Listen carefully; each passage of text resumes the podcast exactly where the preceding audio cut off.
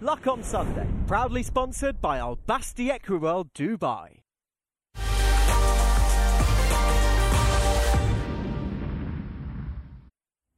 All right, Cheltenham went ahead Friday. It didn't go ahead Saturday. Should they have sacrificed uh, Friday for Saturday, Dave Wood? Under the current rules, they can't, can they? If your track's fit to race, you've got to race on the day that you're you're due to. And I spoke to Paddy; he didn't think they would have raced yesterday at Cheltenham had they not done. Anyway, but I certainly think there's an argument that your feature day should be the first day of two in deep midwinter. The chances are that the frost around at this time of year. You've raced on the Friday, you've owned up the ground. You're immediately going to make the Saturday more danger in more danger to frost and to the elements. I can see that argument that you you maybe switch Saturday Sunday, make Saturday your your big showcase day, and the, the Friday action switch to the Sunday to try to preserve the track for that.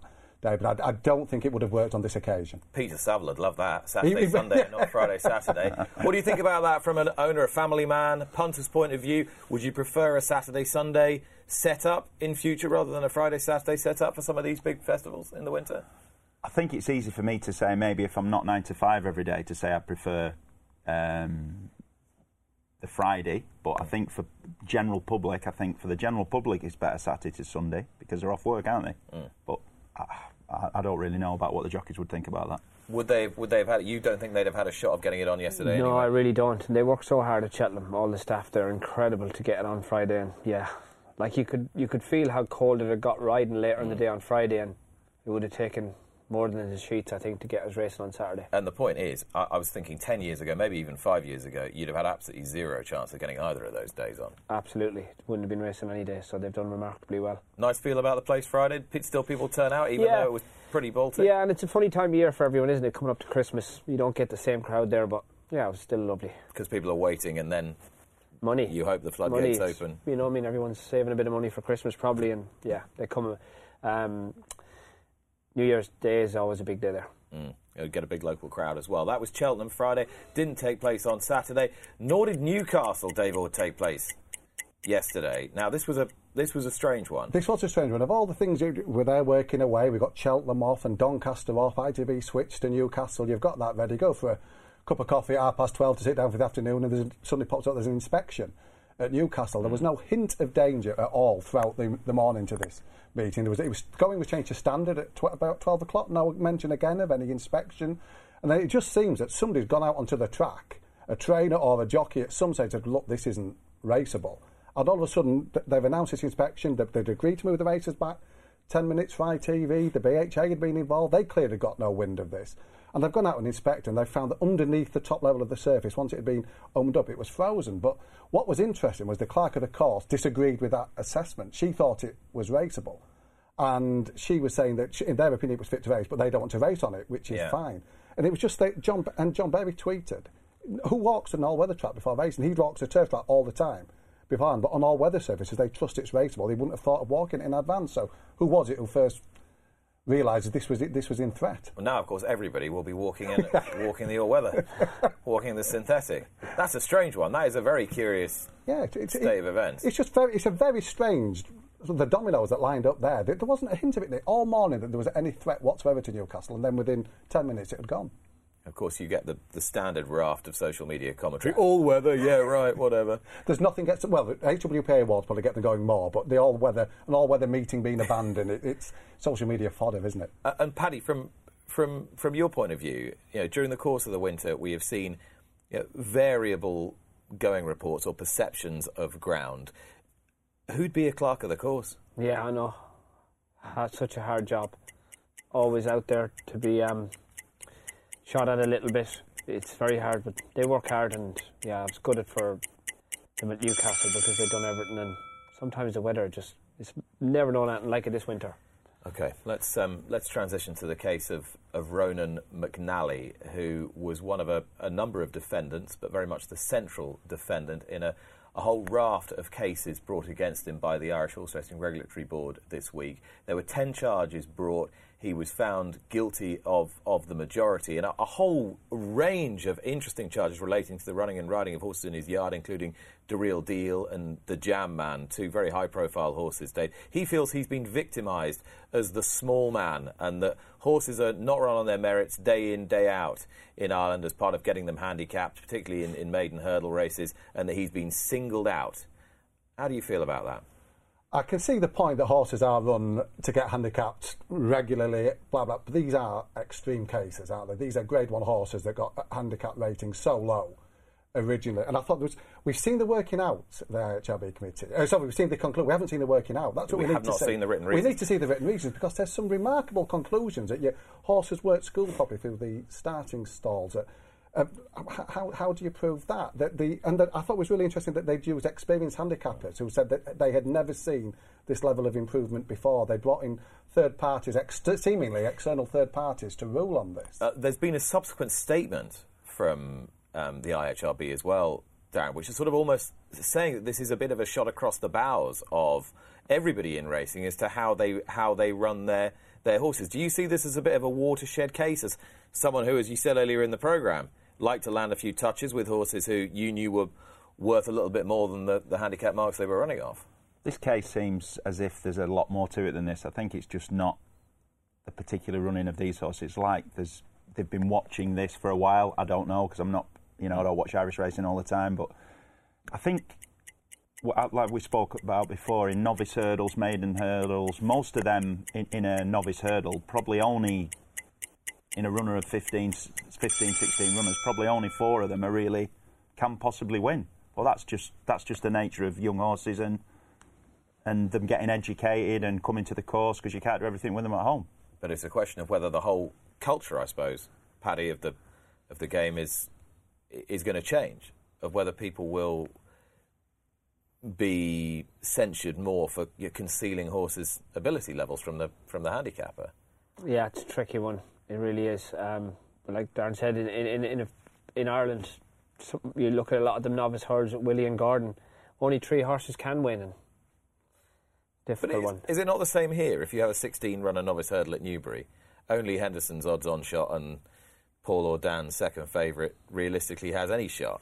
Yeah, and the others, are, sometimes. the others are strung out, beaten 40, 60, 80, 90 lengths. And yeah, there'll be horses winning handicaps in there somewhere down the line. But you're not going to want to finish too close on the one that you know is only 120 horse. Sometimes you have not a choice. That's just the way it is. But um, yeah, Okay. something I don't get too involved in. Just do my best. I thought what was interesting, the inside information which Ronan denies, was for uh, p- people to back Mm. Yes. the horses, not lay. And that's the first time I've seen that in a, a charge. It's usually information that, that Quite. they're laying on there. This was backing to win.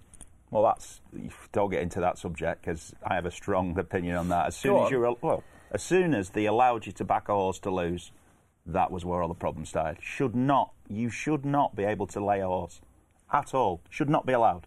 Back him to win, not to lose. Let's just really simplify it. If you stop that, you can only back a horse to win. Think of all the problems that would stop. But what about every bookmaker What do you mean? who are laying every horse to lose all the time? I didn't. Yeah, I mean, as an owner and a punter, if you can go in, it'd be very easy, wouldn't it? As an owner, I've never laid a horse in my life. But you're not, in- allowed to lay your horse to lose. Correct, no. but yeah. I never would. I just don't. I just think it's wrong. Just think it's wrong. So you think that the culturally to allow everybody to, to lay horses has, has has changed the game? For the? Absolutely, I do. Absolutely. And the, the flip side of that argument would be that there's a you know there's an audit trail for ne'er do wells and, and actually there's less skullduggery in the sport than there was pre the exchanges. Well, what do you think simpler? For somebody to know their horse is going to win a race or know it's going to finish out the first three? Well, I, I would accept that argument. The interesting thing here, as Dave was saying, is that the, the charge is passing information to, to back a horse to win. Yeah, yeah. And, and that, again, opens up a, a really interesting grey area as to you've got a horse that you really fancy on a given day. Yeah. I ring you up and say, Do you fancy this? new year? should run well. I back the horse, you've passed me inside information. Now, most people within the confines of horse racing would think, fine, wouldn't they? But of course, people outside looking in think, oh no, that's insider trading. Now, does the whole culture of the sport now shift to the letter of the law? Uh, it's, really difficult, like you just said. You could be talking in a pub to somebody. How do you think your horse will run tomorrow? I could say, "Oh, I d- I think he'll need the run. And then somebody goes off and lays your horse. It's just impossible. What, what can you do? Do you have to just say nothing? You're not allowed to be honest about how you think your horse will run. You see how that's really difficult? I, I, I think is, there's a difference, isn't there, Dave, between passing in, inside information and passing inside information for reward. Yes, definitely. I, and I think most trainers, most owners will have people coming up to them at the table in a pub. How's this all going to be? And most will come up with, it, you know, hopefully well, hopefully being the first six. They come up with a, a bland lie. But there is some people who look. If I give you a few quid here, let me let me know when this one's going to win. And I think that's the element that, that we're getting. I mean, if it's a punishment to telling somebody to back your horse, this is why I want to see the written reasons. Are going to be fascinating, aren't they? When, mm. when they come out, it, is- that's a game changer. If that is the actual charge that they've made and they've made it stick, it be the written reasons. we know so little about the specifics of this case for those reasons that it is very, very hard to understand whether Ronan McNally's case that he's been victimised is has any, holds any water, or whether the IHRB have done an extremely good and thorough regulatory job here. It it remains to be seen. But however this pans out, it is going to be a a watershed case. Because gaming the system in this sport is perhaps something that is more part and parcel of the way the handicapping system works in the UK and Ireland than it is in France, where you've had a lot of horses run, Darren. But this is something that that you've turned your back on. I think when I was asked the question at the time, I had horses running in France, and the prize money was better, um, and it is better.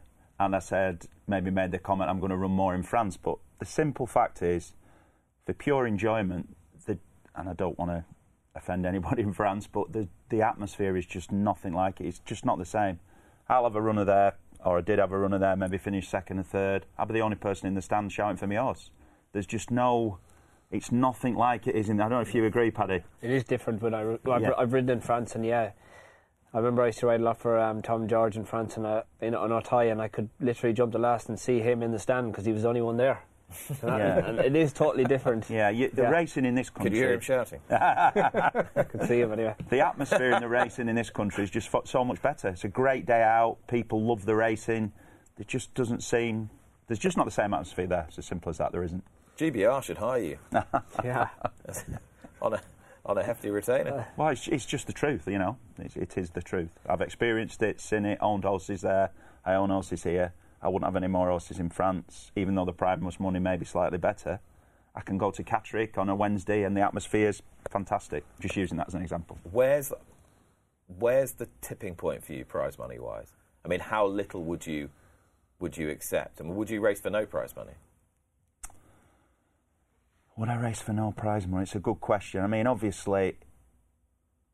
So you're saying if I had an horse entered in the Grand National and there was no prize money, yeah, of course, I'd still like to win it.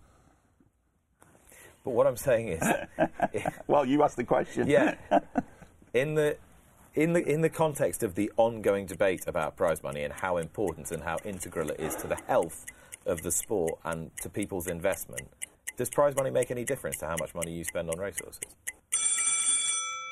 I think it does, yeah. I, th- I think, like I said before, it's I always look at my horses and how they're doing. So Ashton, Ashtown Lad has won the Becher, hmm. round about 60 grand to the owner. I sort of think, like I think a lot of owners do, well, that's round about three years training fees, which obviously helps. You have to be, you don't generally get into racing as an owner to make money. You, it has, you have to, unless you're in a syndicate, hmm. obviously. Um, but there has to be some sort of tipping point where you get Yeah. reason. You know, you can try and cover your training fees at least. Surely. So that's the that's kind of where it is. Do you think that's where most people sit? It is Dave? definitely where most people sit, and I think at whatever grade racing they're looking to cover a chunk of the training fees, be it a month's training fees or wherever it is, that's what they're looking at when they win a race. If you're receiving as a first prize less than a month's training fees, I think sometimes you must walk away thinking, oh, well, I need to And- win two of them this month to, to break even. There's not many horses win two in a month at any level. And there comes the reason why, let's say, people with lower grade horses need to have a gamble because if you're running around Wolverhampton for 1900 quid, well, well you, what do you, you know, you do need to have a few quid on your horse, maybe, to try and cover your training fees. Okay, let's um, let's talk about Cheveley Park and their jumps interest rather than their flat business, and uh, a number of interesting revelations from Richard Thompson from Cheveley Park this week, Dave.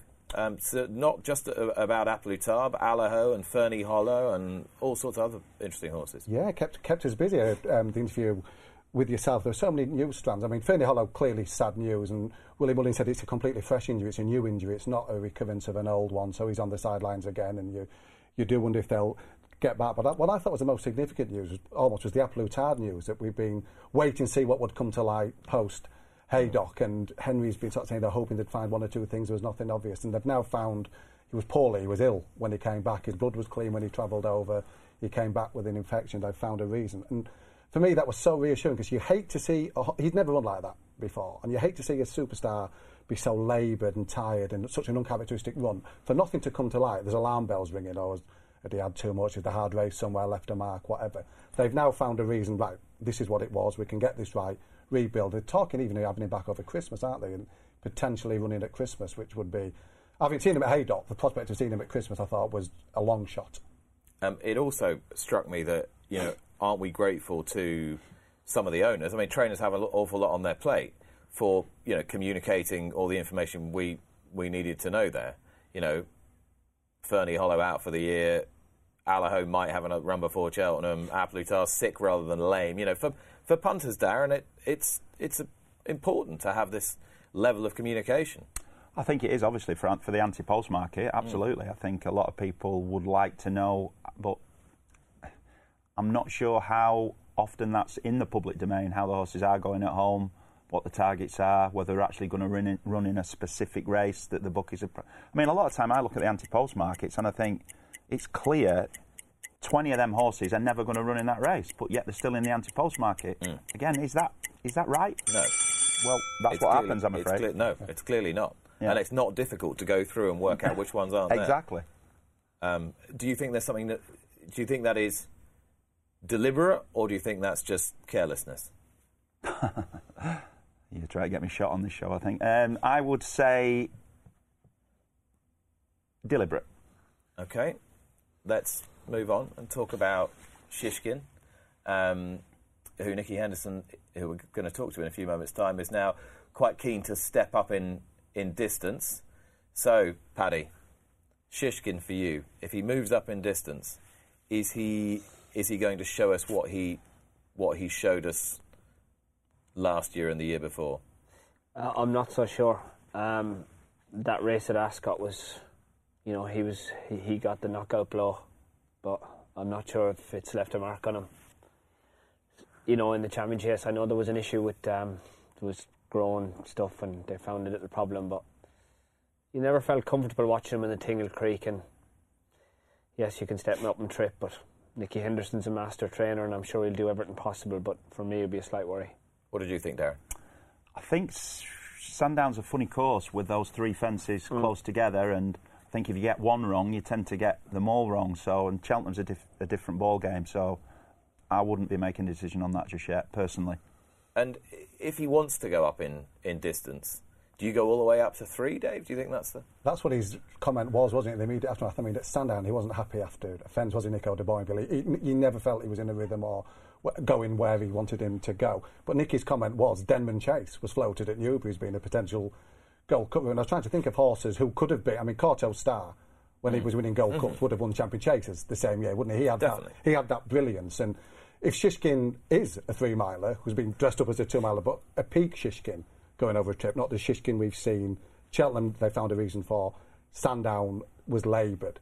You, you need to see something more next time to suggest it was even the trip. Uh, don't you think, though, Paddy, that we obsess about distances with jumps horses quite a lot? That they're actually a lot more versatile than, than we think. You could run them over two, two and a half, three, three and a quarter. You could mix and match it a lot more than perhaps we've conditioned ourselves to do. Yeah, absolutely, and that's If you wanted to. because there's so much racing. Whereas years ago, maybe they had to run over three miles, and we think we're experts, honestly, all the time. Every, a lot of us in racing, we're not. We, you think a horse a two miler, he, he might in fact get three miles. It is, it's opinions, but it's nothing to say he won't stay at three miles.